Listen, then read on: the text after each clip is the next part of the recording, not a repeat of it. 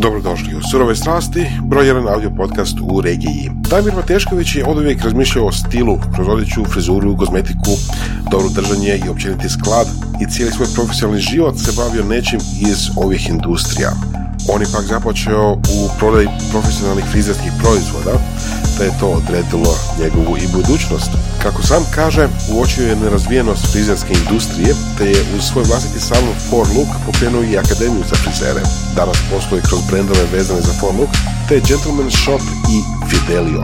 Krojački brend Fidelio je glavni razlog zašto smo pozvali Damira, jer ima zanimljiv koncept, rade odjeću raznih vrsta, ali naročito odjela po mjeri i to na poluindustrijski način s kojim mogu osigurati relativno niske cijene, a opet visoki stupanj porešavanja prema dimenzijama klijenta. Jedan od razloga za Fidelio je i Damirovo vlastito iskustvo sa teškim pronalaženjem odjeće svojih dimenzija. Tako da, ako imate potrebe različitih dimenzija, tjelesnih naravno, Fidelio je možda za vas. Izvojili bi još i po zanimljivosti dio razgovora o tome što tjera poduzetnike da rade to što rade, ali to ćete pak trebati poslušati u epizodi. Podržite Surove strasti na Patreonu, to je platforma gdje možete odrediti da se svaki mjesec automatski izvoji neki iznos, na primjer 10 eura mjesečno za Surove strasti. To nije veliki iznos, a nama puno znači. Potražite još i naš izbor prepričanih poslovnih knjiga na academy.surovestrasti.com. Ovo su Surove strasti i slušamo se.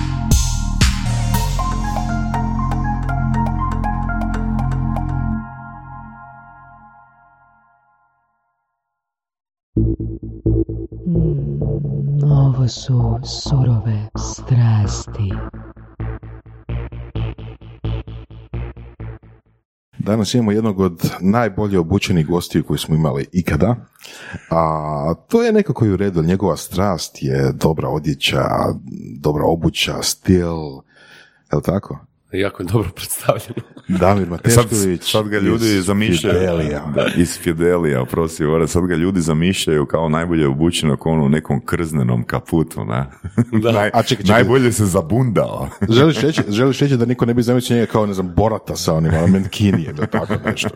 Može i to biti, Ovo je baš neobično najava. ali nije, nije, nije, nije Menkini jako. Ful, dobro. Um, Dakle, uglađen, u, uglađen muškarac Uglađen, uh, sa, sa visoko, uh, visokom vrijednošću uh, njegovanja osobnog stila. Pa evo, s tim se mogu složiti. Trudimo se oko toga i evo, trudim se tu kulturu prenesti na moje kolege, prijatelje, ljude koji me okružuju. I općenito hrvatsku scenu. Pa da, jednostavno mislim da su se te neke stvari izgubile u, u toj kulturi odjevanja, ponašanja i poštivanja drugih. Znači, ja kad kažem mi ne nosimo neke lijep- neku lijepu robu, neku kravatu zbog sebe, nego zbog poštivanja drugih. Tako da evo, to je nešto To je zanimljiv stav. Da, daj, To je respekt. Da, ajde, super, daj, baš me to s kravatom si me baš ubo, ne? Znači, misliš li da je kravata doista toliko ono bitna ono zbog drugih? Jer recimo u poslovnoj zajednici um, nekak se sve manje nose kravate. općenito se puno manje daje pažnje za odjevanje za nekakve posebne prigode i slažem se s tim da u poslu i kroz posao čovjek mora biti opušten jer će se onda događati i opuštenije stvari, znači energija će ajmo reći sama kolat, ona će dolaziti, ali ipak postoje trenuci kad treba staviti kraj. Znaš koji je meni onako uzor u odjevanju, onako ono ideal? Mislim, smijat ćete se ili nećete. Meni je bila super cool ekipa Sony Crockett, Miami Vice. Oh, pa Oh, dobro, oni, nice. oni su ovaj, inspiracija. Ha? Za Kako? puno, za puno ljudi. Evo, Evo, ja osobno više volim taj nekakav engleski stil. Meni je to nekakav smjer, dok moj kolega s kojim surađujem, on više voli talijanski, ali dobro, Amerikanci, taj američki pristup, oni su baš grubi. Mhm. Onako malo. Ali ja mogu recimo kao klijent doći do Fidelije i reći, e, ja želim ono, taj stil Miami Vice. Mi se možemo prilagoditi svakome i svakoj želji. I to je je cilj nice. cijele te priče, da ne radimo uniformirane ljude, nego da stvaramo tvoj personalni stil, znači da razvijamo tvoj stil i da gradimo tvoj stil. Mm, Pa nisi li onda, ne znam, otišli malo preširoko sa odabirem ciljanog kupca? Pa i preširoko je preduboko, to je u stvari problem nekog poduzetništva. Kad nešto voliš, onda odeš i u širinu i u dubinu.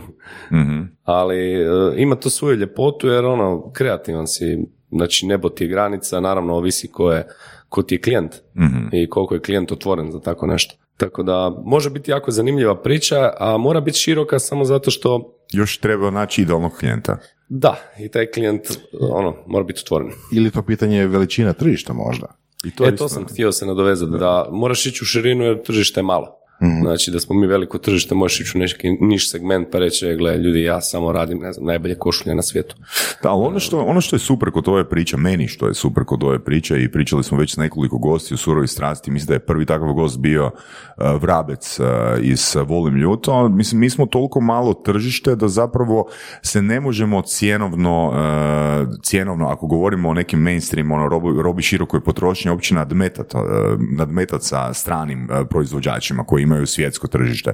Recimo u Vrabecovom primjeru Volim ljuto je na hrvatskom tržištu, a ipak Tabasco je svugdje. I ti moraš ići na uh, luksuzni, uh, ekskluzivni brand baš zbog veličine tržišta, jer tu imaš poziciju. Tu možeš stvoriti Da, poziciju. to je u stvari nešto što nas je uvuklo u to. Znači, moj kolega s kojim radim imao je dućan u centru Rijeke koji je ovdjevao muškarce u Rijeci, ali financijski je bio u Alpari nekakvom maloj nekom brendu kao Zara, Massimo Dutti, znači i tu se jako borio, u stvari imao je konkurenciju, veliku konkurenciju preko koje se ne možeš boriti. Ovo je jedan niš segment gdje ti stvaraš svoj svijet, znači ti ga gradiš, nemaš gotovih klijenata puno, znači ti ljudi se stvaraju i to je interesantno, ali je puno, um, kad dobiješ odnos je dugoročni odnos, znači ti kad nekom utječeš na stil, onda taj gospodin ili taj, uh, ta gospođa o, želi u budućnosti surađivati I mislim da je to stvarno dobra pouka svima. E, Mislim, ako postoji vanjska konkurencija, definitivno se tu nema smisla nadmetati s njima, nego treba ići ne na jeftiniju, jer ne možeš imati jeftiniju, pogotovo ne u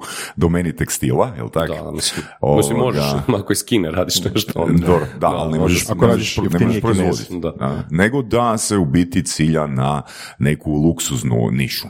Da, ja to zovem srednje visoka klasa, ne bi zvao luksuz jer kod nas u Hrvatskoj se luksuz poistovjećuje s nekim velikim brendovima. Nama se zna desiti da nam dođu ljudi sa nekim slikama nekih ekskluzivnih brendova, kaže ovako želimo odijelo, ovako izgleda pravo odijelo. U stvari ne ulazimo u tu neke rasprave šta je pravo, što nije. Jednostavno ljudi ovdje pate na brend i to je naša svjesna. Uh, I htio sam te još pitati, mislim kad govorimo o cijenama, pa nije neka prevelika razlika između recimo u cijeni između Fidelija i recimo Vartexa. Mislim, Varte, uh, govorim o Vartexovim modelima koji su šivani po mjeri, jel tako? Nije, ne, nije velika. Pričamo o tom nekakvom... Da, da. Da, nije... e, Nekih 20-25% možda Da, neka 20 razlika. do 30%, ali ja tu ne bi možda pričao ni o cijeni, nego koja je razlika u toj usluzi koju dobiva klijent. ne? Mhm. Kad smo, kad smo već kod toga, a, baš sam htio bio pitati, što sve radite za klijente? Koje su usluge koje vi nudite? Znači, spomenuli smo odjela, ali spomenuli smo malo i šire, znači nije samo to odjelo koje čini jel, e, look, odnosno stil. Vi radite više od toga, jel? Pa ajmo malo o tome što radite, pa ćemo onda se vratiti, jel, kako i Znači. Fidelio je niš brand koji se bavi proizvodnjom muške odjeće po mjeri. Kad kažem muška odjeća, tu krenemo od cipela pa i tenisica, pričamo o hlačama, ne samo za odijelo, nego činos hlače. Evo, sad je novi projekt, dolazi na iduću godinu jeans po mjeri, što nema niko. E, Predstavili smo u ovih zadnjih dva tjedna i prvu kolekciju za zimu. Znači, trench coatovi, raincoatovi, ne samo kaputi, jakne, bomberi, čak i prsluci. Znači sve to radimo po mjeri. Uz naravno odjela koje i dalje su core business, ne? I košulje ne smijem spomenuti. Ali sve to samo komad odjeće ako, ako se on pravilno ne odradi. Ako nema pravilnog pristupa, ako se ne razumije klijenta, znači moramo prvo razumjeti za šta vam treba nešto tako, e, u koje svrhe to nosite, u kojim trenucima nosite da prilagodimo i tkanine i odabir materijala i boja da se stvori nekakav odjevni predmet. Znači ako pričamo samo o odjevnom predmetu, onda je to, onda smo koji svi drugi. To uglavnom znam iz filmova, mislim, a, čini mi se da recimo vani pogotovo, ne znam, mjestima kao što je London, jeli, relativno uobičajeno doći i tražiti da se radi custom odijelo za nekoga. Kako je to kod nas? Kod nas mi se čini... Znači, u imamo- filmovima u je filmovima, to, filmovima, da, da. Da. A, mislim, ha, koliko sam čuo i u, pravom, u stvarnom svijetu je isto, nije to tako čudno. Mislim, hoću reći, danas kod nas, barem ja imam takav dojam, doživljaj iz, ono, od ljudi kojim se družim i tako dalje, kad neko spomene da ide raditi custom odijelo, to je neko, u, ono, jel, Pa sve kod nas custom vu. da, onako, nešto ekstra ili ono, A to je ekstra vrijednost, daleko od toga. Da. Zato i ljudima, ljudi se iznenade, ali jel, jel, jel po vašoj, vaš dojam isto tako? Da ljudi rijetko kad zapravo idu tako? mi se borimo s tim da ljudi uopće shvate da se nešto može raditi po mjeri. Znači ja kad vama predstavim nekakav, ne znam, kaput i pokažem vam jednu sliku tog kaputa, ljudi jednostavno ne vide dalje od te slike. Kažu, aha, što može biti druge boje. znači potpune custom, možemo napraviti što god želiš. Nije stvar samo tkanine, boje, uzorka, e, džepova na određenoj poziciji, lude podstave unutra, e, monograma, to jest inicijala. Znači, mi možemo biti kreativni, ali to je jednostavno naše, naši ljudi teško razumiju jer nisu imali nikakav takav doticaj. A mi možemo tu pričati o custom motorima, možemo pričati o custom autima, to je neka kultura koja, ja, ja mislim, dolazi kod nas, iako je jedan mali krug ljudi koji to razumije i voli već to prihvatio odavno. Tako da, svi znamo za dobre custom bajkove, 100%. Ne? Mislim, To da, to da, da, da. Ok, ajmo ovak, znači koji je onda vaš um, još dodatna diferencijacija? Znači imamo na tržištu uh, tvrtke uh, koje se bave uh, šivanjem po mjeri.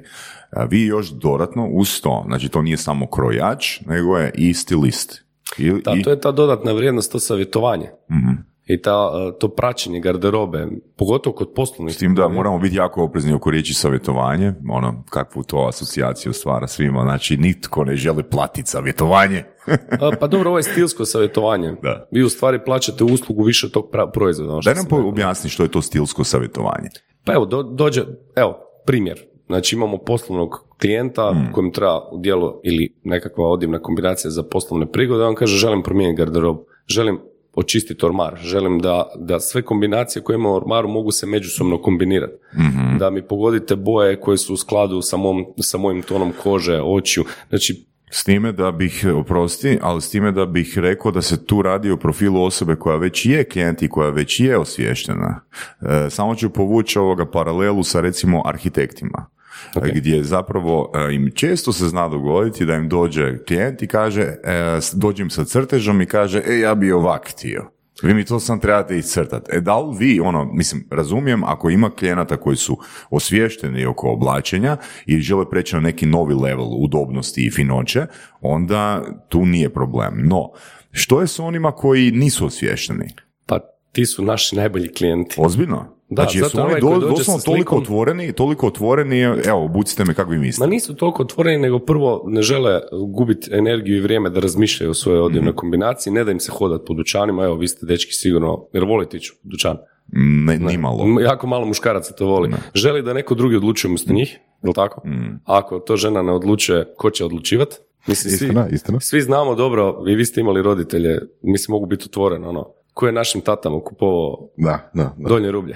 Mame, jel tako, žene? Tako da mi dolazimo iz neke kulture gdje muškarac čeka da Da ga neko obuče, Da ga neko obuče, da. I to je ono što sam ja vidio kao nekakav niš segment, to je meni interesantno. Mm.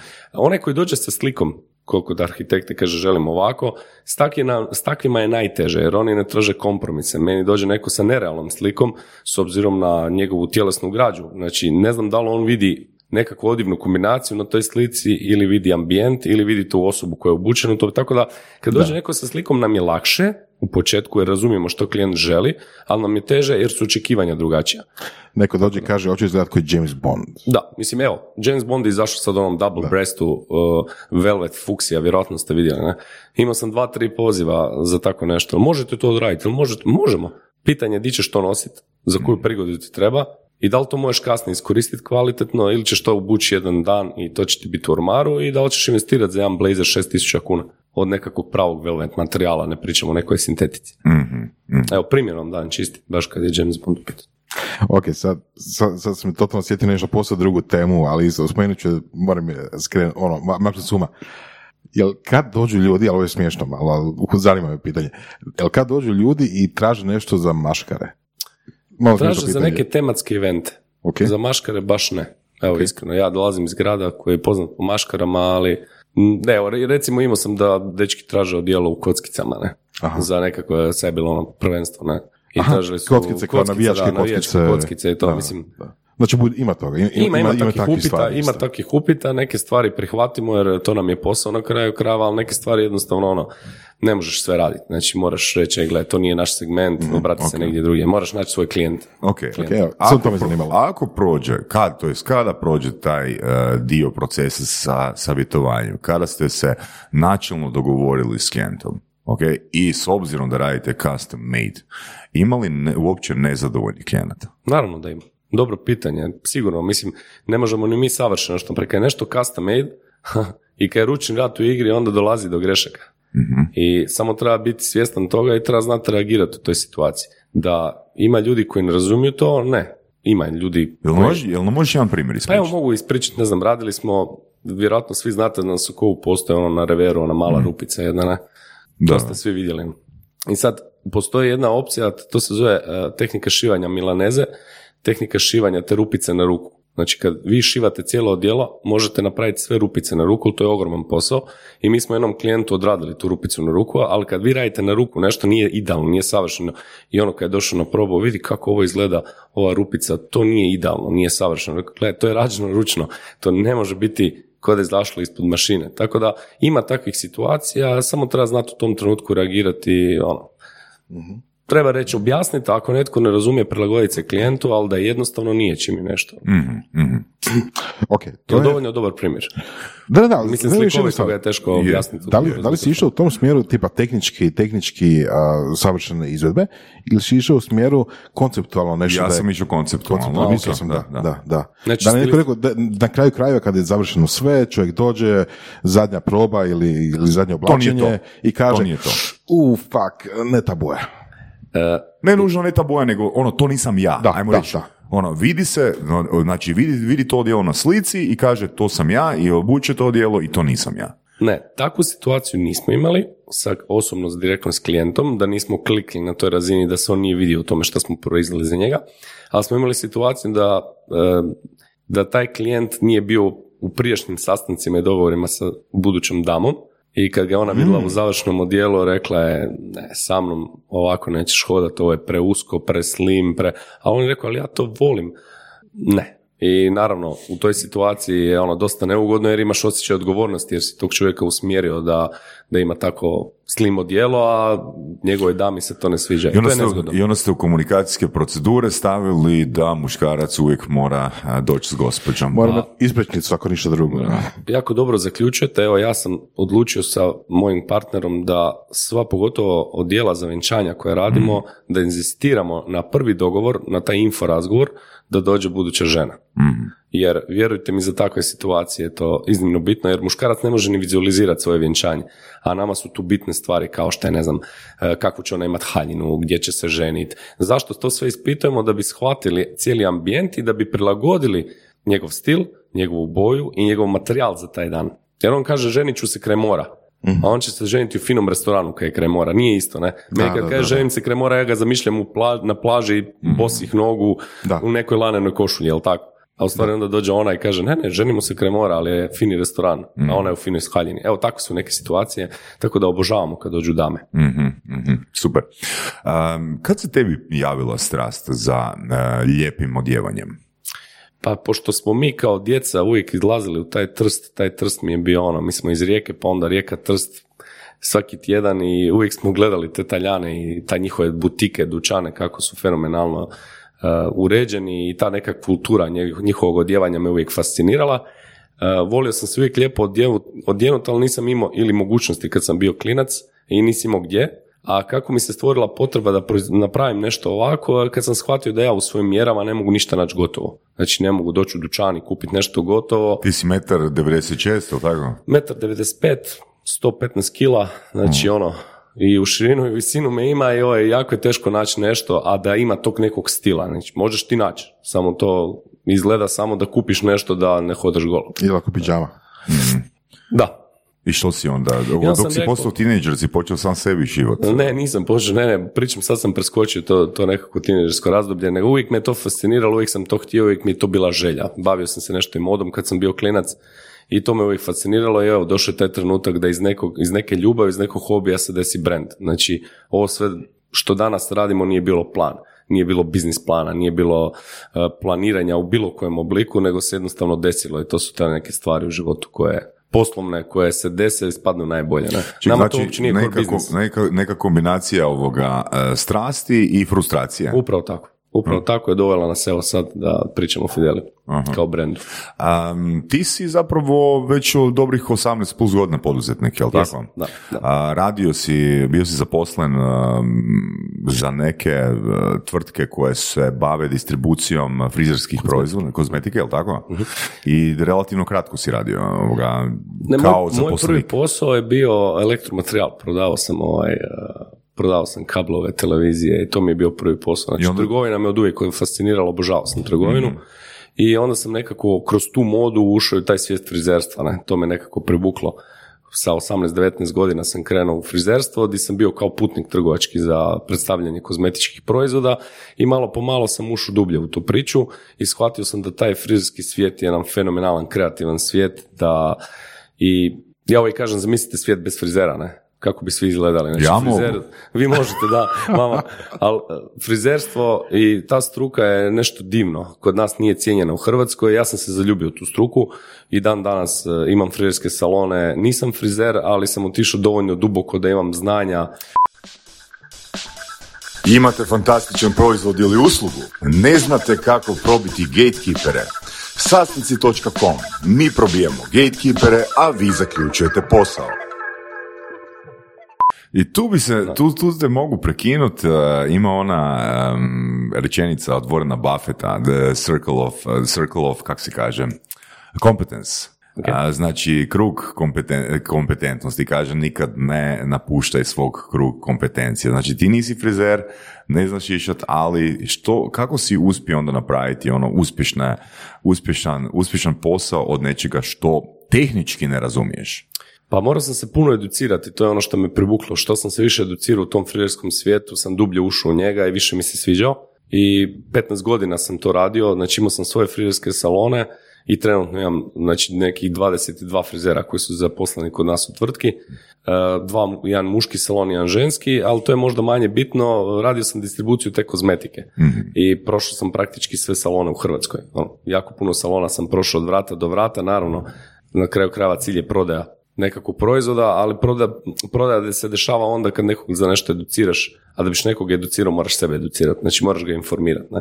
Tako da to je sve nekako povezano i onda sam se educirao u tom frizerskom segmentu, radili smo i a, puno edukacija za frizere, znači imali smo jednu malu akademiju za frizere, ali ne samo kako šišati i kako bojati, kako raditi pramenove, nego smo jako puno radili na vođenju poslovanja frizerskih salona. I to je recimo bio meni neki core biznis. Ne? Znači dan danas i nama ta neka veleprodaja kozmetike je dosta bitna uloga u cijelom poslovanju tvrtke. To je tvrtka Luk. Forlook. Forlook. Da, da. To je brand Forlook. da. Znači u principu biznis prvo, pa onda tek sve ostalo. Tako je.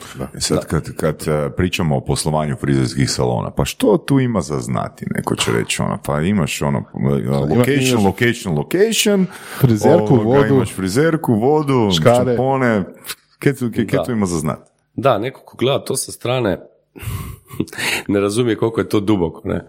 U svakom obliku. Ne pričam samo o tehničkom i o načinu rada i pristupa, ali i ta psihologija frizera u stvari, ja mislim, najbitnija. Komunikacijske vještine njegove. Da se vi dobro razumijete. Znači, evo, vi kad dođete se ošišat, ona vas vidi sad prvi put i ona mora razumjeti što vi želite. Znači, da li dovoljno dobro frizer sluša, da li da dobro razumije i onda u principu taj ishod taj krajnji rezultat te frizure ovisi najviše o toj energiji koju je proveo klijent u, u tih nekih sat, sat i pol, dva u salon uz tog frizera. Znači nije samo bitno znati šišati, bitno je e, komunicirati pravilno, obhoditi klijenta i razumjeti klijenta. Kako nalazite takve ljude? Da li imate ono postupak regrutiranja, odnosno zapošljavanja gdje testirate koliko čovjek ili osoba a, dobro priča, koliko je dobro small talku sa klijentima? Akademija je pipeline. Da, nama je na početku cijelog tog poslovanja je bila ta akademija bitna jer ona je educirala te mlade ljude i proizvodili smo frizere i dan danas sam ponosan na jako puno mladih ljudi koji su prošli kroz nas i akademiju, koji danas vidim da su uspješni frizeri. Tako da e, mislim da vi ne možete naći gotovog čovjeka. Mi u Hrvatskoj stalno pričamo o tome kako nema radne snage. Radne snage nema, radna snaga se stvara, znači moramo ih educirati. Evo, to je moje nekako mišljenje. Znači ja, ako idem tražiti frizera, ja sam svjestan da neću dobiti gotovog frizera. Da će meni trebati jednu godinu do dve da njega usmjerim da bude još bolji nego što, što je došao kod mene. E, to je u stvari taj izazov. A mi svi očekujemo poslodavci da će se samo ovako desiti neko. Mhm. Jel se slažete sa mnom? Mislim da je to... Apsolutno, Da, ono, apsolutno. Pa mislim da, apsolutno, e, pa ja bi čak je izgeneralizirao da svi s kojima smo pričali, a, a da smo ikada došli na temu zapošljavanja, se žale da nema kvalitetnih ljudi. da. a Ali, kvalitetne je, ljude ali, stvaraš. ali, ali je to skupo. A je, slažem se. I nema te kulture, nema tog respekta poslodavac-radnik u smislu da ipak neko ulaže u tebe neku energiju, vrijeme i usmjeravati. Nije stvar samo te plaće, nego jasno. To, to fali, ali to je, to je generalni problem cijele Hrvatske i naše opće kulture koje dolaze od kuće. A mislim, dobro, idealno je to dvosmjerni odnosi, ali koliko, koliko neko nauči na nekom poslu, toliko on treba primijeniti to znanje na tom poslu i onda se sve vrti u krug. I svi imamo interes od toga. Da, i svi imaju zapravo i zaradu od toga. I, i zaradu, da, na kraju krajeva. Na kraju krajeva, da. Tako to je moj malo stav, onako možda sam Ok, malo koliko si, strpljiv, preotvoren. koliko ali- si strpljiv? Pa što sam stari sam strpljiviji. Znaš ono, kako Ok, kažu, da, Imate, imali ste akademiju i sad ste, ajmo reći, kroz tu akademiju od, ne znam, 20 sudionika ste izdvojili je- jednu osobu. Koliko često se pokazalo da ste napravili dobar izbor? hm, dobro pitanje. Pa Znači, dobro ste ih isfiltrirali. Oni su, ako se ne Da, varam, ne, to je ne. Mm. super model regrutiranja. Znači, ti imaš neku, neki okvir koji je edukacijski, koji je naplatni. Ne, ne, ne, nije to baš tako. Ne, ne. E, A ta akademija je služila kao suport uh, prodaji. Aha, ok, znači A- naplatni je. Da, pro, kroz prodaju proizvoda. Ali, Indirektno je naplatni. Da, indirektno. Da, Ako da. surađuješ sa mnom, ja ti dajem znanje, ne? Da. Znači, da, ok, moj si klijent, kupaš od mene robu, ali ja ti dajem edukaciju, znanje, a mi smo i radili tu neke male programe gdje smo kroz te programe isprofilirali neki krug frizera koji dan danas su u našem timu i e, ne, e, možda ste vi to prekomercijalno shvatili. Znači, kad kažem akademija, meni ne prolazi 30-40 frizera kroz akademiju. Tu ti prođe nekakvih dvije do pet osoba kvalitetnih u nekakvih godinu ili dve. I sad od tih dve do, dve do pet osoba ostane jedna ili dvije. E, To je proces, to, je, to nije Jasno, ono... jasno, jasno. Sljedeće, sljedeće pitanje je zašto ne 30? Zbog tržišta.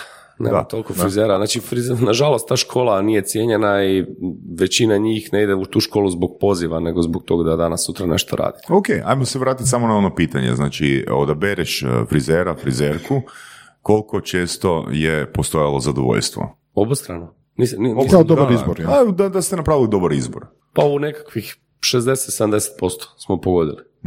Od svakog se može izgraditi. Samo pitanje je da li on ima strast. I koliko tu mentor, koliko tu mentor uh, treba biti uh, strpljiv? uh, Jako. To je u stvari najbitnije. Koji rok? Jel posto- postoji neki rok koji se vi dajete u poslu? Ogle, bit ću strpljiv 180 dana, jel bit ću strpljiv 360 dana? Da, ja kažem uvijek da kad dođe nekakva mlada osoba sa nekih 18, 19, 20 godina, da je treba u ovom poslu jedno dve do tri godine da može postati samostalna. Znači, ona dobije neko znanje iz škole, ali kad počne raditi tu praksu, iskustvo dobiva kroz dve do tri godine, znači ona tek može sazreti u nekoj 24. 25. godini da može reći, ok, sad ja mogu samo odraditi klijente. Kad se dese situacije da ta osoba jako brzo raste, znači da naglo napravi taj skok, onda se ona jako brzo zas- zasiti. To je moje iskustvo. Znači, ako ona sa 18 godina krene raditi kao frizer i stvarno je uspješna, imali smo takvih situacija, ona u 20. je prazna. Ajmo, reći, ajmo samo definirati ok. što znači uh, um, brzo se razvija i zasiti se. Što to, što to znači? E, Brzo se razvija da bude, da postane samostalna, da može odrađivati klijenta samog. Vi kad završite frizersku školu, teško možete odraditi jednog klijenta sam. Najviše pričamo sad o ženskim klijentima. Znači vi morate znati bojat kosu, morate znati kemiju, morate znati to iskomunicirati, morate znati di to pozicionirati na glavi, znači morate tehnički to dobro aplicirati. Znači ima jako puno faktora koje vi morate sebe razvijati da biste bili samostalni i da kad ta dama dođe u salon, da je primite od početka do kraja usluge. I sve to morate znati šišati, a to je vještina. A ta vještina se vježba, neko ti može pokazati tehnike, ali ona dolazi s praksom. Tako da kroz te dve, dve do tri godine nekom ko zaista voli taj posao može biti e, dovoljno samostalan da odradi samostalnog klijenta. Da, to- što bi značilo da ti ljudi jednostavno idu u neku drugu struku ili otvaraju svoje salone. Poslije toga, ako se zasite ili probaju otići negdje drugdje, Mhm. pa onda rade neki drugi posao, ili krenu u svoj salon. Znači, to su dva nekakva smjera koja se događa. Mhm. Jeste razvili neke motivacijske obrazce kako, kako ih uh, stimulirati, kako ih uh, motivirati, kako ih što duže zadržati? Pa radimo na tome, evo, to je, to je nekakva vječna borba, uvijek se moraš prilagođavati situaciji, znači nije motiv uvijek novac, to svi znamo. Jako, ja mislim da to osvještavanje, ta edukacija je najbitnija stvar u, u tom nekakvom strukovnom svijetu. Disclaimer, nakon što je novac zadovoljen. Naravno, na kraju krajeva mora biti novac je rezultat Ja. nekakvog uspješnog zajedničkog rada, A, ali ne, ne volimo stavljati previše mrkvice, ne? pa onda ona neko trči za mrkvom, jer može biti nekakvih ciljeva, ali ne smijemo ljude opterećivati s tim ciljevima, ako im samo stavljamo ciljeve, onda oni stvarno su samo hrčci u krlici, onda više nema emocije. onda je to stvarno surovi biznis. Mhm, mhm. Tako da u ovom svijetu e, i kad pričamo o dijelima, kad pričamo o frizerstvu, kad pričamo o bilo kojoj struci, ne možete ljude motivirati kroz brojke. To nisu stvari koje ljude motiviraju. Oni rade to iz kreativnog nekog osjećaja i vole taj posao.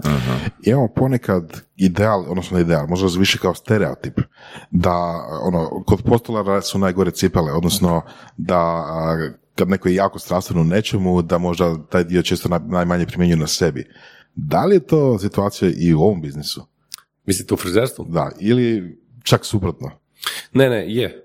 Kad pričamo o frizerstvu je, ali vi morate razumjeti da jedna frizerka, prvo, osim što nema vremena, na kraju radnog dana ne može se opustiti u vlastitom salonu da napravi nekakvu za sebe frizuru, ili je to nema tko napraviti, ali ono najbitnije što morate shvatiti da svi proizvodi koji dođu, novi proizvodi u, na tržište, da li su to boje za kosu, preljevi, nešto, one testiraju na sebi.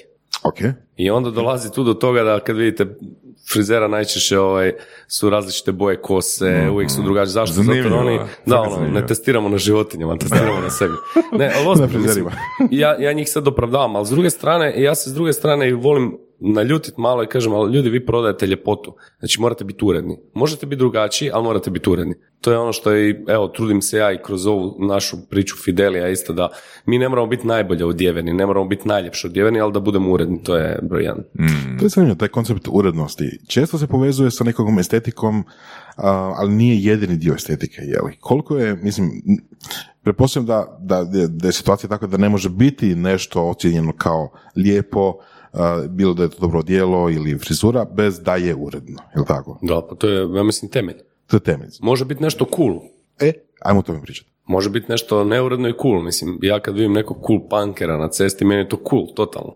Ne mogu reći. A sigurno znamo, ja znam puno takvih dečki ili cura, nije bitno, koji uh, su uredni, a izgledaju kao da su neuredni. I to sad dolazimo do ovog hipsterskog pokreta koji se desio pred deset godina, koji, deset, pa je da, sad deset godina. Sad već je, da. da. Da. Je, pogotovo kod muškaraca, oni su se, ono, ono, dotjerivali su se, uređivali su se, ali nisu htjeli pokazati drugima kako oni provode vrijeme ispred ogledala. I onda su, ono, nazvali se hipsterima, ne znam, se razumijemo. Da, da, da, samo, samo nastavi. Da, Jel, super. jel se slažete sa mnom? Znači oni totalno izgledaju neuredno, kao nije im bitno kako izgledaju to, a u stvari svaka stvar na svom mjestu. I to je ono što je, ovaj, to je ta neka nova kultura. Mislim da smo čak imali jednog gosta koji je preporučio tipa odjevaj se kao klošar, ali najbogatiji. Eto, to je to. O tome pričam. Da je to sukus nekako ono, te, te, te kulture, te Da, to je, imidža. to je taj imidž, da. Da, da. A, Meni, meni je to super i ono, volim ja nekad, ne znam, neki dan sam prošetao malo po apati sa, sa ženom i bio sam u trenerci i ono, sportska odjeća i sretnem dva klijenta, ono, jesi to ti? Ja rekao, pa mislim, ja isto nosim trenerku, bože dragi, ne, ali znam gdje ću trenerku nositi, znači neću je nositi na posao, ne. Trenerka je za slobodno vrijeme ili za po kući. A danas je stvarno dozvoljeno sve. Evo sad pričamo ono, vraćamo se na početak. Vi danas možete doći u, u tenisicama i trenerci na bilo koji poslovni sastanak. da. Ok, Pa ne baš, na, na pa bilo ne na, koji. ne na bilo koji, Ne ali... na bilo koji. Da, ajmo, čak i o tome malo pričati. Evo, recimo, Ali na ne- Zoom sastanak možeš imati hlače. Onda Ne moraš. Ne moraš na Zoom sastanku ne moraš ni hlače. Ali već malo o tome. Recimo, meni je dugo ostalo, i to možda negativno ovaj, e, neku ruku, znaš ono ideal kad su prikazivali ranih 2000-ih ili tako nešto, znaš ono tipa Bill Gates ili tako nešto, kako namjerno dolazi onako šlampovo obučen u, ne znam, u banku ili tako nešto i on kao, jel, ono, time što je šlampo pokazuje da ga zapravo ne dira ta banka i, i to. Šta misliš o tome? Pa tako veliki ljudi u principu se ne vole opterećivati sa modom, jer oni nemaju vremena za to kad već pričaš o Bill Gatesu. Mislim, to je Elon statement, to, je- opet nešto. statement, ali opet je statement Da, da. doći u trenirci, ne znam, na neki poslovni sastanak gdje su svi obučeni ono u, u Dobro, to je isto poruka neka, jel tako? On si to može dozvoliti. Mm. Mislim, ali evo kad pričamo o tim nekim velikanima, Elon Musk oni su, ako ste primijetili, uvijek isto obučeni. Znači, ja znam čak jednog jako poznatog uh, muškarca iz Italije, neću ga sad imenovati, nije bitno, koji je uvijek obučen isto. Znači, on uvijek ima iste hlače, ima istu košulju, iste cipele. U stvari, on u garderobi Isti, ima tak- isti model. na. Isto, sve, ista boja. Znači, nije, nije, vidite nije, danas- nije doslovno ista košulja. ne, nije ista košulja, nego je ista boja, isti model. Znači, e, šta on u stvari, koju poruku šalje? Da se ne opterećuje s modom, da ujutro kad se probudi ne želi razmišljati šta ću danas obući. Znači, on se želi fokusirati samo na one stvari koje su mu bitne i da uvijek bude jednak prema svima. Investiranje nije za svakoga. Investiranje može biti za vas ukoliko možete izdvojiti 20 eura i 15 minuta za otvaranje računa. Ukoliko posjedujete 20 eura, započnite s Finaxom na www.finax.eu. Znači, ima tu svoju nekakvu težinu i poruku kad dođete do, tom, do tog E, pa sad, evo, ajmo to usporediti sa tvojom eh, trenirkom u opatiji, na? znači, eh, to je brand consistency, jel tako? Da, možemo to tako nazvati. Da, da, pa Da, znači bre- brand je jednako konzistencija. Znači, uh, ok, netko će se više opterećivati oko toga, neko će se manje opterećivati oko toga. I mislim da ono, doslovno, bi ljudi koji grade neki svoj personal brand trebali odabrati koja je njihova odjevna reprezentacija koja je u skladu s njihovim brandom. Pravo to. Na primjer, meni recimo, ono, redko kad ćeš me vidjeti bez polomajice, bilo kratkih rukava ili dugih rukava. Prvi, broj jedan, znači konzistentno je, drugo, broj dva, ovoga ne opterećujem se. E, to je tvoj stil. E. Znači, ti si izgradio svoj stil. Danas kad sam te ja vidio na te tenisice i to, Mhm. nosiš trench coat. Meni je to top. Znači, ne morate vi biti, ne moramo svi Ali biti to ne znači obučeni. da ti ja nećemo sjesti i vidjeti ono kako napraviti Miami Vice, Miami Vice na rudešu, ne?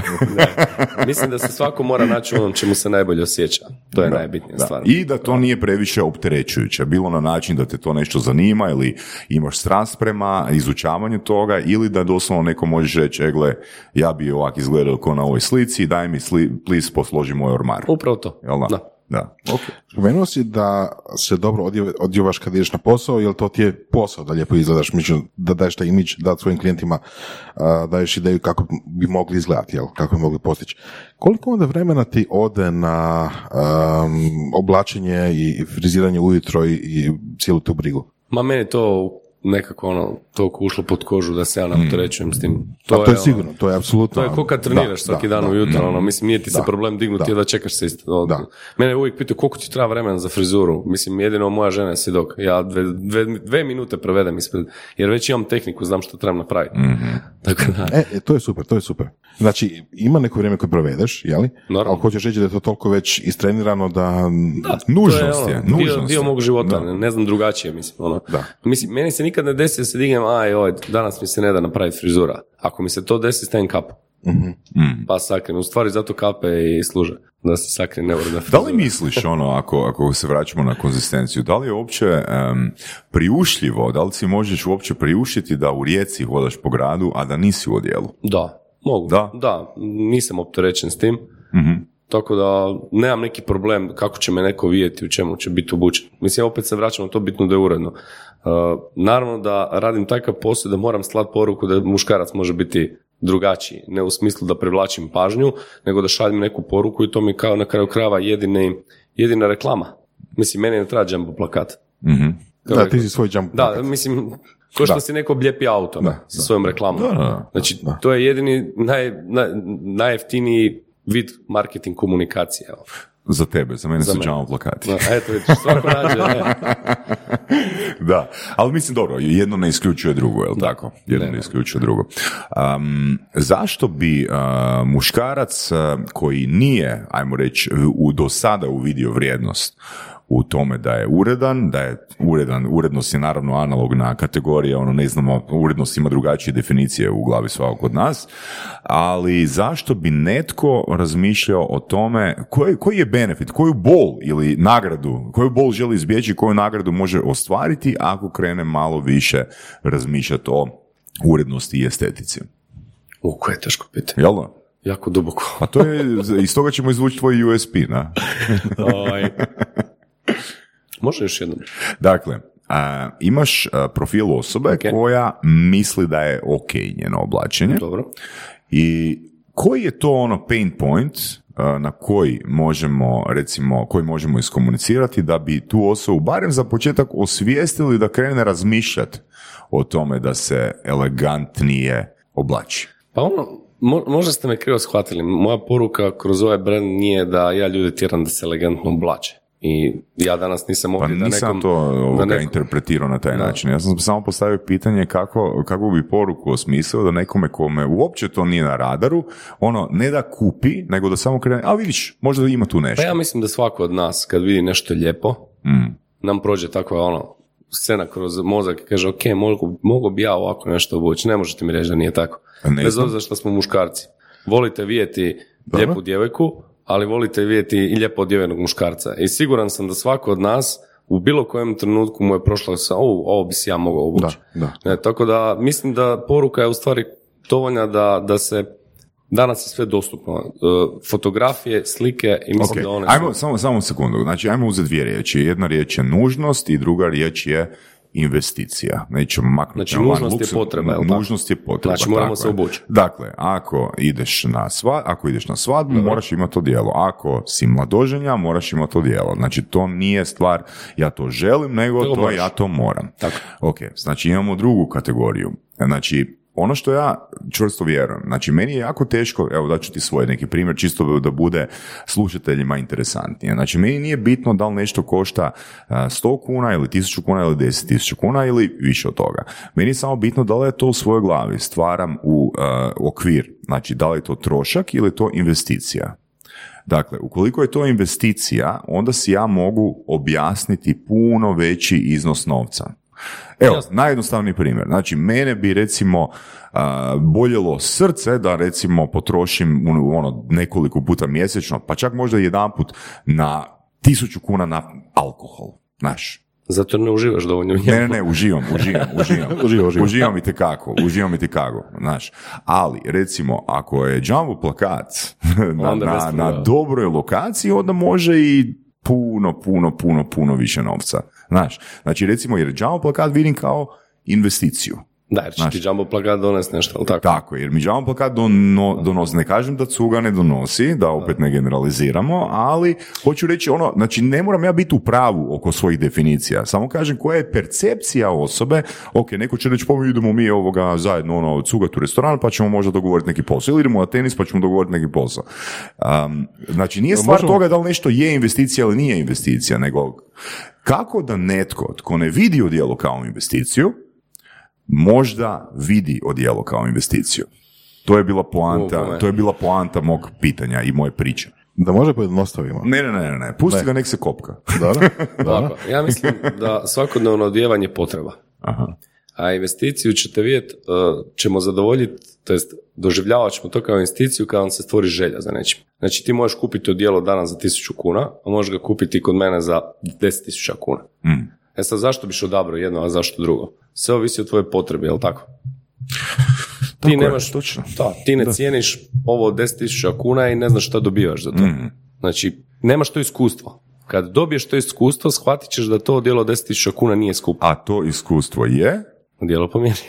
da, ali koji je rezultat tog iskustva? Prvo, dobar osjećaj. Ok, Znači da se dobro osjećaš u tome. To mora izgledati kao druga Ok. koža. dobro. Drugo, Drugo? Naravno, urednost, lijepi izgled, sve ovo što smo pričali. Treće da te neki komad pogleda. Mislim bez toga. Dobro. Ja mislim da je to, to, to je priča, to je emocija, ja ti to ne mogu objasniti. To ili ti klikne ili ti ne klikne. Ok, ajmo još, ma, još malo. o Ovo pitanje ćeš mi postaviti kad budeš napravio nešto po mjeri. Kako znaš da nisam?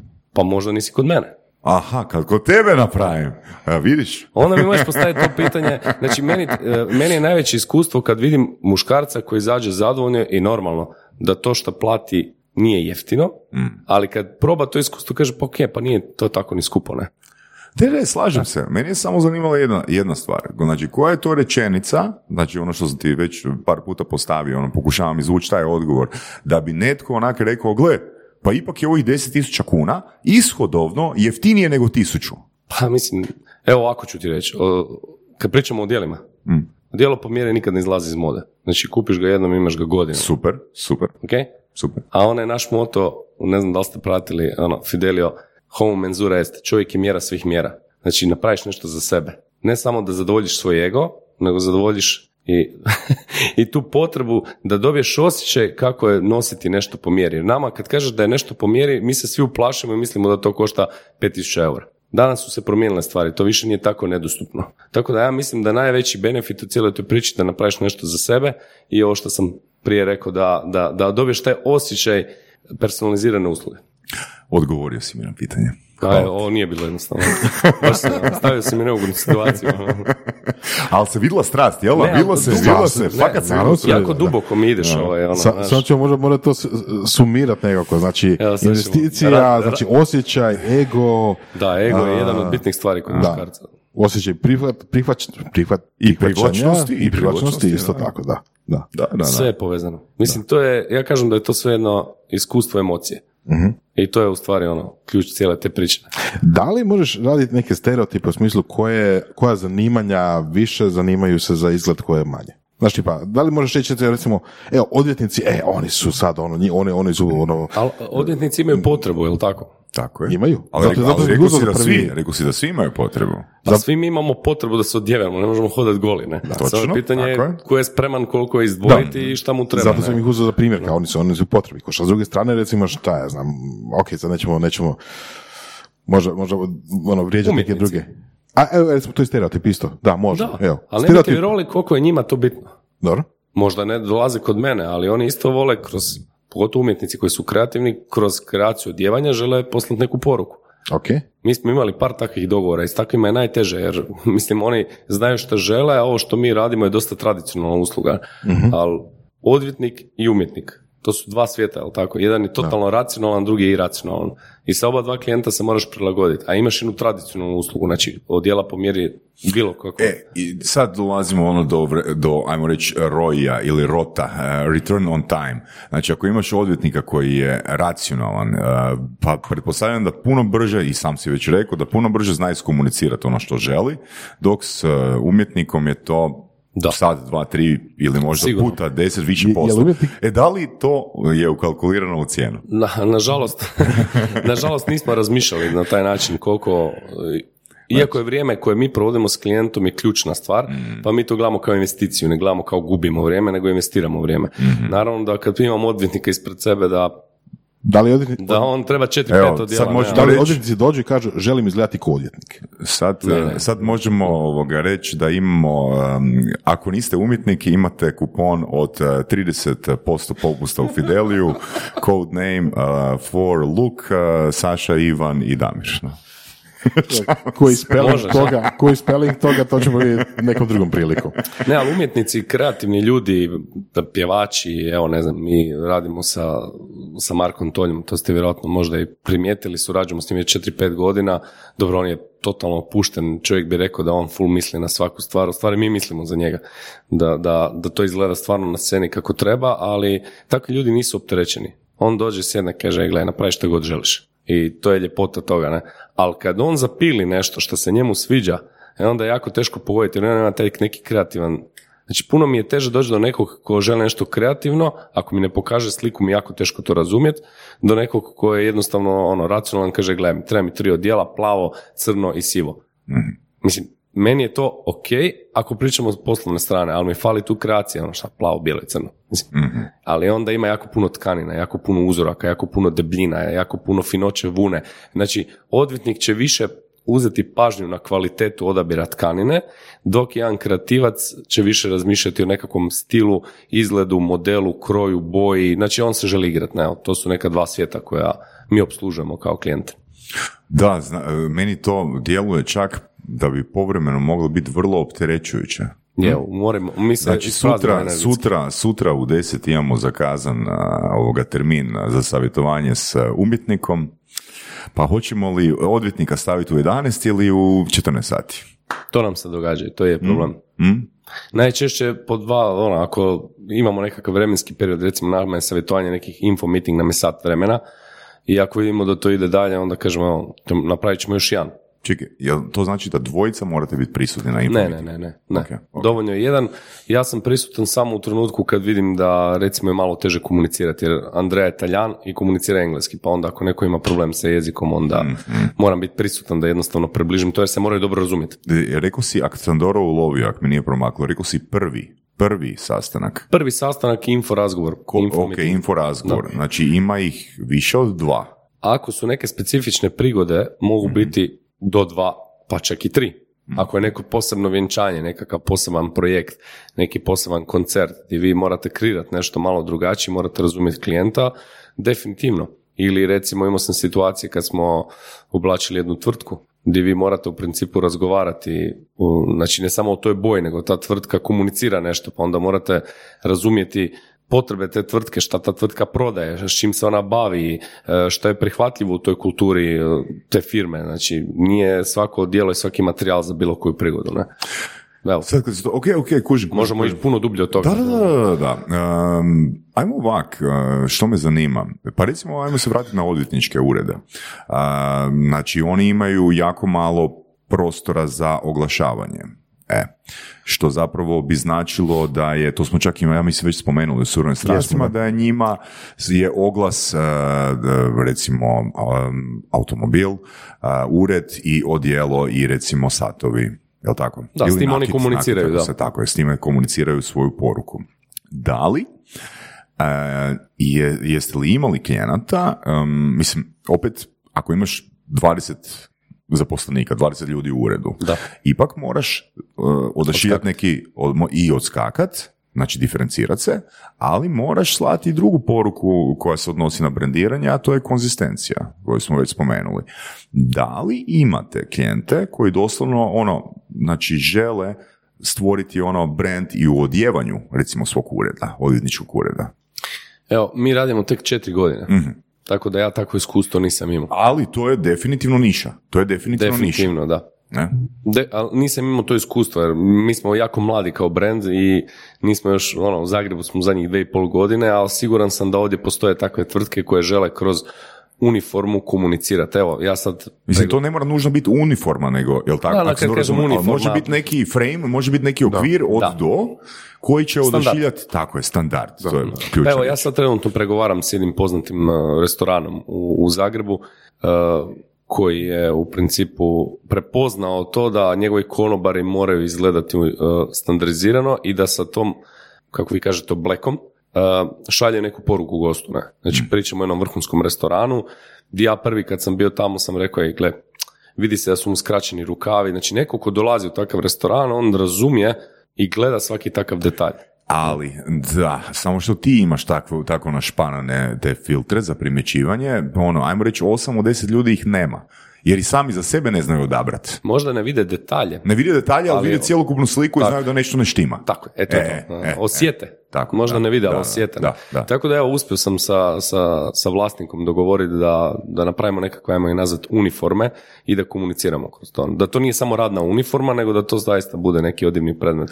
Da. Kad smo kod toga za, za tvrtke, recimo, za standard tvrtke ili tako nešto, kad smo pričali baš da te pozovemo na podcast, sam malo želio istraživati da li uopće je moguće imati kao poslovna ideja, uh, prizna, odnosno, ono, zapisati kao poslovni trošak, jeli? Ispalo je da se zapravo tu nešto baš isivo i nije baš ono, totalno dorečeno. Da li si imao takvu situaciju? Neko dođe, hoću odjelo za sebe ili za svoje radnike, ali mi stvarno pričamo sa klijentima, moramo dobro izgledati i to hoćemo recimo prikazati kao poslovni trošak, a ne možemo. Da, e, zakon dozvoljava javnim bilježnicima i odvjetnicima da određen broj odjela godišnje, znači određen broj odivnih predmeta godišnje stavljaju u direktan trošak. Ova ostala zona, ja, ja bi isto nazvao sivom, zato jer postoje hrabri poslodavci koji to rade i postoje oni koji zaista su im knjigovođe jako ozbiljne pa to ne dozvoljavaju. E, Evo ja ću pričati o sebi, znači ja imam fenomenalnu knjigovođu koja meni ne dozvoljava da ja od dijela koja nosim na poslu stavljam na ime tvrtke. Iako je to tvoj zapravo posao da ih To pokazuješ. posao, da. Znači to je jednostavno ono, to, to, to nije normalno, evo da tako skratim priču. Znači, e, jedino, znači odvjetnici, javni bilježnici po zakonu to mogu, Mhm. drugima su stvari definirane, iako vi možda postoji neka opcija nekim internom aktom tvrtke da možete donesti neku odluku koliko odjela trebate. Ali ako i kupite nešto i napravite nešto za firmu, onda to mora biti označeno. Znači mora postojati neka oznaka na, u ovom slučaju dijelu, da je to logotip Na vidljivom, na vidljivom mjestu. na vidljivom mjestu. Na vidljivom mjestu. Mi ono što smo uspjeli naći neki kompromis, mi imamo posebnu etiketu koja ide u odijelo gdje piše ime firme. Mhm. Znači da je izrađeno to za tu i tu firmu. Ne? Tako da našli smo neki kompromis. A gdje? i- Gdje- gdje je to Znači u unutarnjem džepu je etiketa gdje piše special made for... Ali to nije vidljivo. Nije vidljivo, zato onda je jako bitan tu taj neki detalj, možda ste primijetili onaj moj broš šta ja imam Dobro, ovdje, ne? dobro. F. Znači to je vidljivo, je tako? To je logotip. Znači, to su recimo neki trikovi da možemo kupovati. I To- to, to je sam- po zakonu skroz legit. E, Pa ovisi kako tko, ko, ko to prihvati. Stvari su tu još jako nedefinirane. evo. Tako da ono, ja nisam porezni savjetnik, niti sam knjigovođa, pa vam ne mogu dati. Ja znam moje iskustvo šta neko uzme, neko ne. Evo, ja prvi ne uzimam. Moj kolega Andreja isto ne uzima na firmu jer ima ozbiljnog strog knjigovođu, neću reći ozbiljno, svi su ozbiljni. Da, da. Ne, ali to, to treba pričati, o tome treba razgovarati jer se ništa neće promijeniti ako ne razgovaramo o tome. Da, slažem se. Nama bi to bila velika prednost za Da, poslovanje. Da, da, vi koji imate tvrtke, Da. ako radite u i ako vam treba za posao takav odvjetni predmet. Evo ja sam imao situaciju... Pa samo prijatelj- razlika, samo onda razlika u cijeni, ne? da li uzimaš ono odijelo, a ne, ne, ista je u biti razlika kad pogledaš. Znači, ako maknemo PDV, Onda smo tu praktički smo u istom rangu koji... Evo, e, već kad pričamo toga, pre tri godine moj prijatelj e, ima restoran u Zadru, kupio par odjela od nas i on zaista u restoranu radi u odjelu, ne? I stavio ih i na ime tvrtke i nakon dve godine došla porezna i ovaj, mora napraviti povrat poreza, naravno da dobije globu i tako da ona izvukla je sve račune gdje je to uzeo i ono, jedno neugodno iskustvo, tako da zaista to je ono škakljiva stvar. Da. Ali evo, idemo pričati o tome, pa može se Može, promijeni. da, zašto da, ne? Da, da. A, vi proizvodite i košulje, jel tako? Da. A zašto košulje? Pa je? Zašto ne? E, Ne, mislim, ja imam svoj razlog. Zašto? čekaj, zašto oblačiti košulju i zašto proizvoditi Zašto košulju? proizvode košulje? Ok. E, Ja bi, ja bi nazvao da su košulje accessories. Znači, ona, one su s jedne strane accessories, znači to je nešto što, što ti treba svaki dan, možeš se igrati s različitim bojama, tkaninama, uzorcima, ali nama u poslu su accessories, šta želim reći, nama to nije core business. A u stvari, sve više i više vidim koliko ljudima to bitno, pogotovo poslovnim ljudima, jer ti trebaš svaki dan jednu košulju. I mi kažemo, Barbiš treba imati u ormaru 12 košulja. Šest za prvih šest radnih dana, onda oni idu u kemijsku čistionu i imaš drugi tjedan drugih šest. Znači, 12 košulja moraš imati da biš ih vrtio. To je neko po- poslovno pravilo, savjetovanje. Ne? Su, super mi je taj biš e, kod riječi na Andrija, Andrija je isto često ovoga, čolak. A da, to nam je. to je- Tako da s košuljama, ono, uh, jedina stvar, evo to vam moram reći, ja osobno isto imam problem sa proizvođačem košulja, znači mi to radimo u Italiji i jako je teško naći ozbiljnog proizvođača koji na vrijeme isporučuje košulje. Za razliku od ovog segmenta odjela, ono, to je nekakva druga priča, ali košulje radimo preko i tu se borimo, to nije jednostavno. Znači, Ok, zašto to onda ne maknut? pa zato što to ono jednostavno ono, kad, kad dođe neko odjeva se za, za svadbu i ti ćeš mu reći, ej, odi kupi košulju. Pa dobro, jel imate čarape? Ono, Nemamo, ali nam Ok, to pa isto neko traže. ide na Ali ne, to nam traže. To Da, nam da, jako pa kažem. Ti ćeš kupiti čarape. Ono, čarape, košulja. Da, ono. sve hoće. Ako imaš košulju, onda moraš imati čarape, ne? Pa priča se povezuje. Evo, mi smo krenuli samo s odjelima, pa evo sad imamo i kapute. Imamo tenisice. Zašto imate tenisice po mjeri? Pa zato što to ljudi nose. Mislim, ono, Mm. opet se vraćamo na malo tržište. Tržište malo, ja moram imati sve. Ja ne mogu da ti dođeš, ženiš se, dođeš kod mene, obučem te cijeloga, a odi si košulju pogledati u neki dućan. ono. Reći, gdje je ta usluga? ono? Znači, u principu ja sa košuljom zatvaram krug. Kužim. Da, ali je to je potencijalno dobar posao, samo što eto, nažalost, e, ja sam probao komunicirati sa našom tvrtkom Orljava, koja nažalost, E, evo, da. svi znate, u stečaju. Ne, ne kužim kako netko nema kalkulaciju ili ne vidi Da, kalkulaciju. oni su, oni su ali- fascinantni. Da. Da. Mislim, ja ne idem duboko u to, ja sam kontaktirao, rekla da mi je žena na telefonu, ono, nemam s kim spojiti, e, firma propada. Ja Rekao, pa dobro, ali ovo je neki segment koji može biti totalno ono, Da, da. niš segment, možeš ga više naplatiti jer ga radiš po mjeri, ne? Da. Tako da... I nisam našao, nisam naišao na nikoga, možda nisam bio dovoljno uporan, evo. Kad Malo fascinantni su oni, oni su imali dobre košulje nekad, ali kako, zašto je to propalo, to je majsterija. Da, ja ne mogu suditi jer nisam bio tamo, ali da mi je dati tako jednu firmu, ja bi bio oduševljen da mogu voditi tako nešto. Da. Ali to je državni sustav, tako. Da, da. Preveliki sustav. Kad kažeš da se tek četiri godine, odnosno dvije godine u Zagrebu, pa dosta gosti u surovi strasti nosi vaša odjela. Pa ja mislim da imamo sličan krug ljudi s kojima se družimo, ne?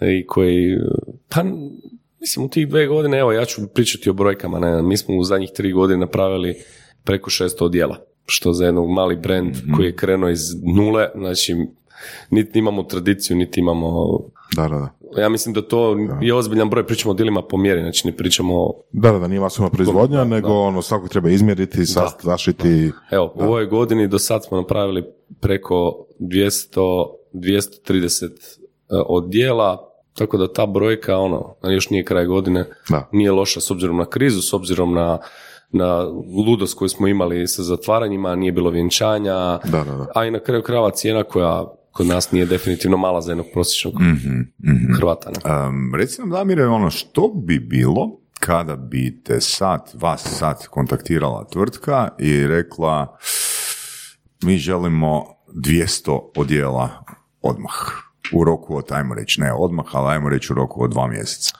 Ja bih rekao da se obrate Varteksu. Ok. Jednostavno to nije naš segment, nije naš više. E, mislim, razlog zašto to pitam, odabrao si nešto, odabrao si nešto iz strasti, ali to znaš u startu da to nije skalabilno. Nažalost, evo, to jest na moju sreću, bar uživam u tome što radim. Mm. Jel tako? Da, da, Da, to je veća skroz- vrijednost nego ono, bitno je da zdravo živim, normalno živim i da Mhm. na kraju uživam u tome što radim. A? Ako Ali pričam samo o Ali što ako potražnja recimo poraste 30%? Jel, to, jel bi to Pa, bilo e, izvedivo? Desit će se to sljedeće godine Mm. i razmišljam, siguran sam da će se desiti jer ove godine smo toliko narasli i da u stvari najbolja reklama ta usta na usta i dalje. I tu mi je jedan veliki izazov i baš sam pričao s kolegom i rekao sam ono, mi moramo znati gdje reći dosta, jer ćemo izgubiti kvalitetu. Znači, A ja dizanje cijena kao opcija? Ha je, naravno da je dizanje cijena. to, je, to ćemo biti primorani, ali vidjet ćemo, vidjet ćemo šta tržište kaže. Ne želimo biti bahati, ali Mislim, nema potrebe za dizanje cijena dok potražnja drastično ne poraste. pa sad je dizanje cijena najviše zato jer su tkanini materijali poskupili. Mhm, to je razlog. Da, to je najveći razlog i logistički problem. Znači, to su dva, dva osnovna problema. A e, što se tiče interesa, pa ono što kažem, jednostavno, volio bi da možemo birati klijenta. Znači onda kažemo, gledaj, 200 djela, sorry, mi to ne radimo. Kad tako nastupiš, mislim da je to, ono, s jedne strane hrabro, s druge strane očistiš jedan, jedan krug ljudi koji jednostavno nije za tebe. Ne? Tako je, tako je. Idealni kent. Tako da, ono. da. Ali s druge strane, danas se sve vrti oko brenda.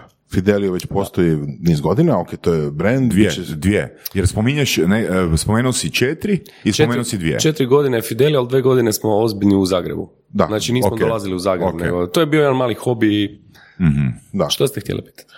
A, skalabilnost, temu skalabilnosti. Znači, ko kaže da to se ne može, ok, ne može skalirati kao McDonald's, nikad to neće biti McDonald's vjerojatno, niti želite biti McDonald's, ali niste McDonald's. Ali, a, ko kaže recimo da se to ne može pretvoriti u neku franšizu skupih odjela Da. ili tako nešto. E pa moj prijatelj Andrija koji je kod vas gostovao je uvijek u tome Ok, da uvijek razmišlja du- ono, daleko, pogotovo ako si mu prijatelj, on će ti uvijek htjeti pomoći, on mi uvijek kaže, e, gle, mogu bi napraviti nekakve dućane, ta, ta, ta. Ma, to je ovisi sve o tome kakve imaš apetite, ne? Da, definitivno, ja mislim da bi tako jedan segment prošao na hrvatskom tržištu, ima tu dućana, a, ali em, to nije moj put. Evo, za sad to nije moj put, ali fine, potencijal fine. postoji, ne? Da. Potencijal je... E sad, e, možda bi vam ovo bilo zanimljivo. E, zašto smo dali ime Fidelio? Znači, ne pričam sad o imenu kao Fidelio, koje znači ujedno Fidelis ili povjerenje, koje je iznimno važno u nekom odnosu kada nešto proizvodite kod nas. E, zato je da sam komunicirao, radimo od dijela po mjeri radi Damir i Andreja, to prosječnom Hrvatu ne bi ništa značilo, ne? I morali smo dati neko ime, jer jednostavno naši ljudi najviše, najviše čuju brand, znači vjeruju u brand. A onda kad dođu u brand, vide da iza tog brenda stoje dve do tri osobe. Onda shvate da, da je to ono dosta, dosta uska priča, emotivna priča, i, ali mislim da je to bitno spomenuti da ljudi u našem svijetu Dobro. puno, jako vjeruju brendu. Pa mislim da je vani isto tako. Pa je, je, ali- ono, opet se referiram većinom na filmove, jer ne krećem se u tom kruga, ali ono, znaš, nekakvi Taylori u Londonu kojih ima ono tri, četiri, ne Opet se znam veže koji... na neko prezime, jel tako? Da, Da, prezime. opet ima tradiciju Tako to, ne? da. Znači njemu Pa, je bit će, dida i, bio o- bit će i Taylor. ne? ovdje, bit će i ovdje tradicija. Možda hoće, da, ali evo, ja sam to namjerno spomenuo, jučer smo imali tu jedno predstavljanje brenda, e, pa su me pitali, pa zašto vi niste ono, zadržali tu vaš ono, Damir, Andreja, ja rekao, ok, danas sutra postoji mogućnost rasta, znači nisam nešto vezao na svoje ime, ali prije svega zato što ljudi ovdje kod nas više vjeruju brendu, pogotovo ako dobro strano zvuči. Dobro, to, to se mogu složiti da ako zvuči strano da je, da je, da je veći trigger na, na povjerenje. Da. Još kad se, još kad se zove Fidelio. Mm. Kako se došli do imena? Inspiracija je iz filma Ice White Shot. I tu smo izvukli, naravno u tom filmu glumi naš ovaj Rade Šerbeđija i on u, u onim scenama kad iznajmljuje odjela u, u New Yorku, to mi je ono scena, ja sam uvijek htio e, imati jedan sustav najma odjela, ali naravno to kod nas na ovom malom tržištu nije baš Normalno, on mi je bio e, velika inspiracija taj film i e, ako se sjećate one scene kad e, pijanista, prijatelj Toma Cruisa mu daje lozinku na ulaz na poseban event i napiše na salvetu i napiše Fidelio. Ne? I tu mi je nastao taj kliker, ono, oh, Nice. Fidelio, dobro Čekaj, ime. a, a- a copyright violation? Ma ajde, pravo, ajde, neka. to, je, to je riječ na Isplati se, može, ne- može će se isplatiti ono za Ali Fidelio je i opera, tako da ima tu jako puno značenja. Meni je evo taj film bio inspiracija. Znači Rade Šerbeđija, Tom Cruise, cijela Mm. ta priča. I taj film ima jako puno poruka, evo ja sam našao Ima i stila. poruka. I ima stila i, i ono, Da. Dovoljno je underground, dovoljno je, može biti sve. Super, Evo, super, film je bio inspiracija. super primjer. Da. Um, rekao si nam već a, kako misliš da će se stvari razvijati. Koji su, ok, znači tržište prepoznaje, a, raste potražnja, ali koji su tvoji osobni ishodi sa, sa firmama koje vodiš? Pa evo, baš pogodio si me zato što uh, došao sam u trenutak da, se, da sam se pogubio. Imam puno tih nekih brendova koje smo izgradili i ja uživam kreirat, ali ovaj, onda se pitam, ok, zašto ono? Zašto to sve radimo? Ali to, to pitanje sam postavio jednom vrhunskom poduzetniku pred nekih uh, par dana na jednom predavanju. Pitao sam ga, ok, recite mi, prošli ste sve. Što vas gura naprijed? Znači, više ne pričamo o materiji, ne pričamo o financijama, što vas gura naprijed? Znači, dođete u jednom trenutku kad ste prazan. Svima nam se to desi, pogotovo poduzetnicima. Ne? Nakon 18 godina poduzetništvo dođe meni isto da uzmem knjigu i da odem, ne znam, preploviti svijet. Ali jednostavno uh, shvatio sam da je to ovisnost. Znači, to je stvarno ovisnost. Da ti ujutro se ne možeš dignuti pit kavu na terasi, nego jednostavno u 8 i 5 moram biti tu na poslu. Ne? Čisto Tako da, čisto da po- malo slušateljima pojasnimo ako ne- netko ne razumije, znači cilj ili ti ga ishod bi bio, ja to radim zato jer želim postići x, na primjer neko kaže ja želim a, smršavit, a, da se bolje osjećam i moj cilj je do prvog šestog imati, ne znam, 80 kila, na? a netko ko a, je ovisan će to raditi do kraja života bez obzira da li ostvario svoj cilj ili ne ostvario svoj cilj 80 kila. Kako si to dobro sročio, upravo to. Da. Ja to ne bi znao objasniti, zato sam duboko unutra, pa onda, samo znam da sam ovisan. Osvijestio sam da sam ovisan. Da.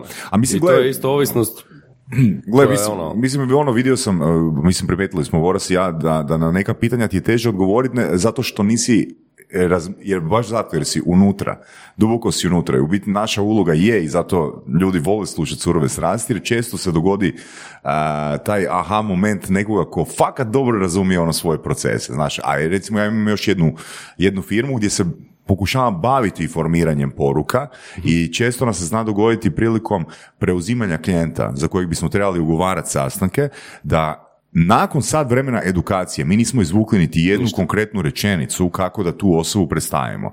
Nakon toga još jedanput pošaljemo upitnik znači koji bi trebao precizno gađati, da pokušamo ono, znači upitnik ima 5 do 6 pitanja, da pokušamo tu preciznu hakl poruku izvući koja bi bila uni- unique selling proposition i tu ju ne dobijemo. I onda sljedeći korak nam je nazvati klijente, uh, super zadovoljne klijente od tog poduzetnika i napraviti s njima kratki intervju da dobijemo tu jednu rečenicu. Zamisli to. Ne? Znači, ali to, je, ali to je ono, to smo mi nakon godinu dana testiranja shvatili. Ako nam osoba ne zna reći, ajmo probati sa upitnikom prokopati dublje, ako ne, ako netko zna, klijent zna. Super, o, evo sad si mi olakšao, možda, možda ću dati telefon nekome da nazove malo moje klijente, da mi kaže kako on to vidi, da nađem tu svrhu. Tako je, tako je, da. Di se vidim, ne znam, evo, zaista ne znam, želim živjeti iz dana u dan, nek se stvari kotrljaju. I to je ok. Da. I to je ok. Da. To je ono, nemam neke targete, ono. došao sam do svih nekih ciljeva koje sam imao kao klinac, sad sam zadovoljan, ne mogu reći. Ne treba mi ni veća kuća, ni brodovi, ni ništa, jednostavno želim uživati u čemu Znači radim. imaš uh, veliku kuću i imaš jedan brod. Imam jednu jedrilicu, da. da, tu je. Koliko često dobiješ ideje za nekakve ili nove poslovne poduhvate ili, ili neke projekte koji kažeš, u sad samo da imam još ne znam ono pet dana u tjednu dodatnih pa da samo to napravim. Previše, to je u stvari taj problem poduzetništva da kad si kreativan onda se pogubiš u, u stvaranju. A opet te to tjera naprijed, to je to što te tjera naprijed, iako nikad ne za- zatvoriš krug. Ja uvijek kažem ono, najteže je zatvoriti krug i najteže je reći ok, to je to, to, je, to neću raditi. Znači najteže je reći, ja bi sve radio, ali odluči se što ne želiš raditi. I to je moja najteža odluka, kad me neko pita kao poduzetnika šta ti najteže, mi je to. Znači najteže mi reći, "E, ovo neću, ja bi sve. Ali eto, Ok, da, Damire, kratko traje. a, imamo a, opciju franšiza koju je Vora spomenuo i ok, to smo stavili on hold. E sad, nismo ju isključili, jel? da? Pa ni, ne smijem ništa isključiti. Odlično. Pogotovo kad ti. Andrija prijatelj. Rekao si, rekao si, da, da, ne smiješ reći. Ovoga, a reci nam, ili prodao firmu? Bi. Hvala. Bi, hoćeš kupiti. Ćemo se dogovoriti. Mislim, Bi. Ne, ne želim se emotivno vezati. Da si me pitao to pred par godina... Ne, na kraju krajeva to si, to si indirektno odgovorio samim tim što si je, smislio ime, a, što si smislio ime, smislili ste ime ti Andrea Fidelio, jer to je brand, brand je lakše i franšizirati, lakše ga je prodat nego ga vezat na svoje ime i prezime. Da. Mislim, poduzetnik se uvijek veže na nešto što stvara, ali evo, mislim da sam sad dovoljno zreo da mogu procijeniti i reći, "E, gledaj, zašto ne? Mislim, Naravno, pitanje uvjeta, jeli? Pa ne, ne, ne mora, ne mora ni to biti. Pitanje je u trenutku kad bi došla ta ponuda, evo. Da, Da si me nego jučer ujutro pitao, prodao bi ti ga odmah. Šta je bilo jučer, ono, za jednu kunu, za jednu kunu, znaš. tako da ja mislim da je to samo nekakav trenutak u životu i ne znaš nikad kad će se tako nešto posložiti. Tako da. A, nekoliko puta si naglasio vrijednost a, komunikacije. Zapravo, ono, ako budemo skroz jedan kroz jedan, sve se svodi na komunikaciju. Koje su neke ono komunikacijske a, pouke ili možda komunikacijske greške koje su se tebi dogodile Znači, di si recimo nešto predvidio, ono, spomenuo si na primjer, već di si nešto predvidio i onda si to naučio na temelju tog primjera di si napravio krivu procjenu, odnosno krivu interpretaciju poruke, ti se takva greška više nikad nije ponovila. Pa da ispričam jednu. Da, da, da, da, da, definitivno. Pa, evo, ako ispričam nešto iz nekog početka, kad sam kretao s tih 20 godina, di naravno, kad počinješ iz nule, nemaš ništa, onda ti je sve bitno. Znači, svaka kuna ti je bitna i prvi put u nekih godinu i pol sam sjeo sa familijom pojesti jedan roštilj i prvi put, znaš kako mama kaže, ono, nemoj telefon dok jedeš, ovo, ono, i stavim telefon sa strane. I on telefon zvoni i znaš, on nervozan si, gledaš šta je telefon, ali dobro, rekla je mama, ajde poješću roštilj, imam 20 godina, ono, podružit ću se s familijom. I poslije toga ja nazovem taj isti broj telefona i žena me zove, kaže, trebalo mi je pet fenova za kosu, pet sušila za kosu. Meni tih pet sušila u tom trenutku značilo sve na svijetu jer su mi bili prometi jako mali, ne. I onda sam naučio da komunikacija, ovo je komunikacija, jel tako? Znači, neko te zove, neko ono, odgovaraš na poziv, Vrlo konkretan primjer. da, tu sam Vrlo. naučio ono, telefon i ime kraj sebe. znači, ok, danas sigurno da postoje trenutke kad maknem telefon, ali u tom početku komunikacija i biti uh, dostupan svima je najbitnija stvar. Evo, to je neki mali primjer, ne znam sam pogodio. To mi je prvo palo na pamet, imam sto primjera, ono, najviše sam griješio što sam previše pričao. Previše pričao. Previše pričao, da ono, dođeš negdje pa nešto nudiš, pričaš, komuniciraš, u stvari pričaš osobi koje to ne treba. Znači prvo Aha, treba da, slušat, ne? Da, da. Tako da kroz komunikaciju sam naučio sve. U stvari ja mislim da je sve ovo što sam izgradio najviše je zato što sam se trudio biti dobar komunikator.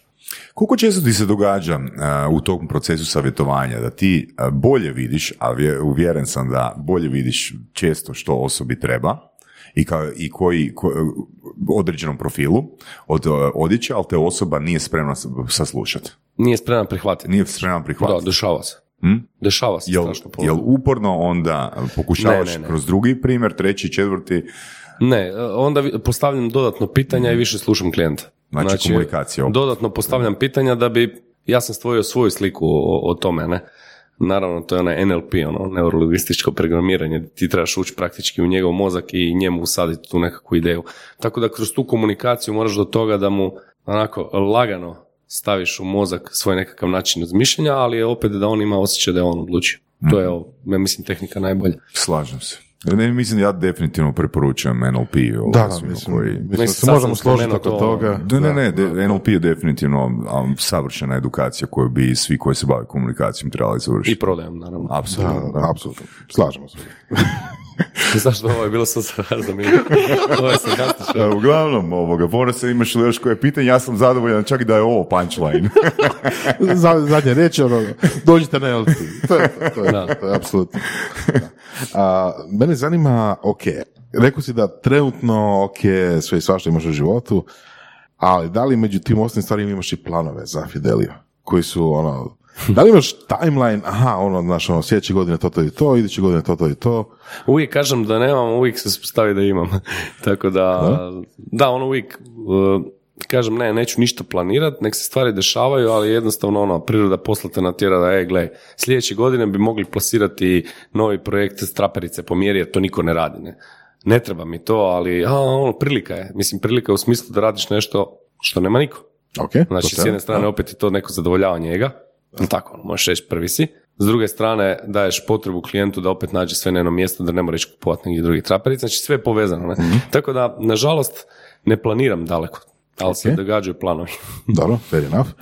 I drugo pitanje koje sam imao, a, koliko zaposlenika vi zapravo imate u Fideliju? Uh, ja, i, ja i Andreja smo u prodaji, imamo još dve gospođe koje su iza u tom backstage-u, kako bi vi nazvali, krojači i uh, imamo support uh, jedne dame, to je gospođe koja radi kod nas u firmi, taj knjigovodstveni dio koji pokriva taj slanje ponuda, uh, ulazi robe i sve to. Znači praktički nas dva smo ono prodaja i dva su iza servisa, to je tri osobe u servisu. Znači, to je pet ljudi. Da, pet, Pet ljudi, da. Ok. I s tim imate, imate produkciju praktički da svaki dan u godini napravite jedno odjelo.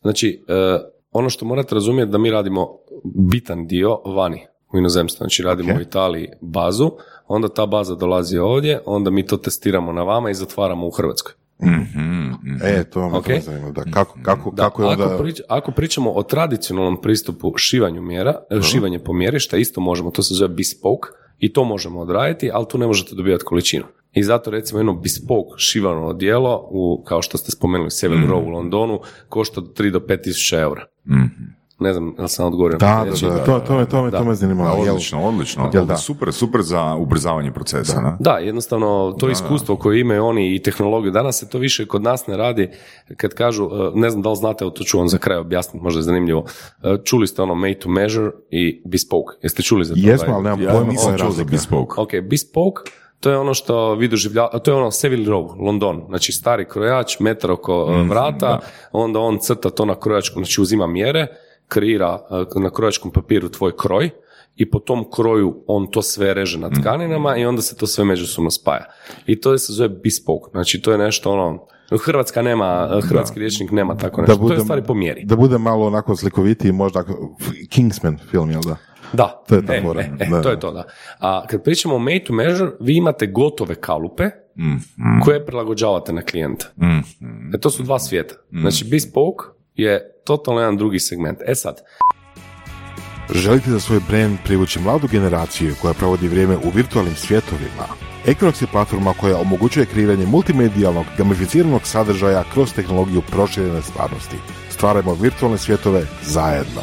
www.equinox.vision gdje smo mi u toj priči? Mi smo negdje u sredini. Zašto? Mi možemo raditi bespoke, zato jer imamo ekipu koja to može odraditi tehnički da to bude taj tradicionalni bespoke, a postoji sad nova generacija proizvodnje gdje mi bespoke radimo da crtamo krojeve u softverima, znači sve se crta softverski, znači ovo što je ovaj radio na papiru i rezo, Da, da, onda da, to da, ide u katar mašine, znači to su velike mašine gdje vi stavite tkaninu i one to izrežu. I vi u stvari, ja to zovem da je to tradicionalna usluga na inovativan način. Znači vi dobivate tu emociju, bespoke a dobivate nešto što je nova tehnologija. Što to znači? Dobivate brže, dobivate sigurnije, znači manja je mogućnost greške. Jer šta je, u bespoke jedan uzima mjere, drugi crta kroj, treći reže, četvrti spaja. U ovom nekakvom modernom bespoke, znači jedna os- osoba uzima mjere, ta ista osoba crta kroj, ide u katar mašinu, kad katar mašina jedino ako je krivo zadaš e, informaciju može krivo odrezati, do može doći do greške. Znači samo o jednoj osobi ovisi mogućnost greške. Evo, to je možda za kraj ono full da objasnim Odlično. i Odlično. Apsolutno. Super. Damire, puno, puno ti hvala na vremenu i na svim informacijama. hvala vama na ovim teškim pitanjima. Nemo na čemu, dobri smo u tome. Odlično vam ide. Hvala Hvala na dolasku i da, čujemo se, vidimo se. Je, hvala, čao. Slušali ste podcast Surove strasti, broj jedan audio podcast u regiji. Ako vam se sviđa, lajkajte. Ako se slažete sa gostom, komentirajte ili ako se ne slažete, pogledajte našu ponudu obrazovnog sadržaja na academy.surovestrasti.com. Komentirajte, lajkajte i nadam sve šerajte tako da i drugi ljudi mogu saznati za surove strasti. Čujemo se i do slušanja.